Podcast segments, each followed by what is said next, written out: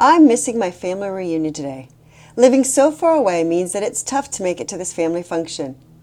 I have some wonderful memories of family reunions the games that we would play, the prizes that were given out, the laughs that we would have, and the food.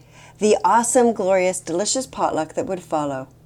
So, here are today's hot tips for building resiliency and celebrating Family Reunion Month.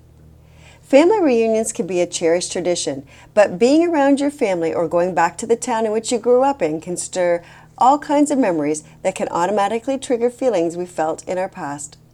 No matter how mature we feel, memories of our 10 or 15 year old selves can cause us to act like we did when we were 10 or 15.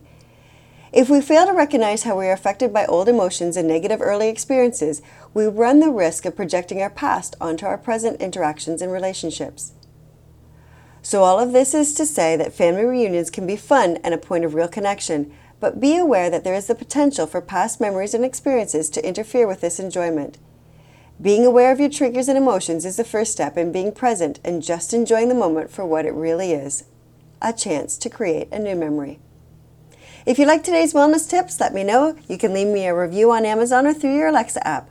Looking for more ways to build your resiliency? Take my free online resiliency test at worksmartlivesmart.com under the Resources and Courses tab.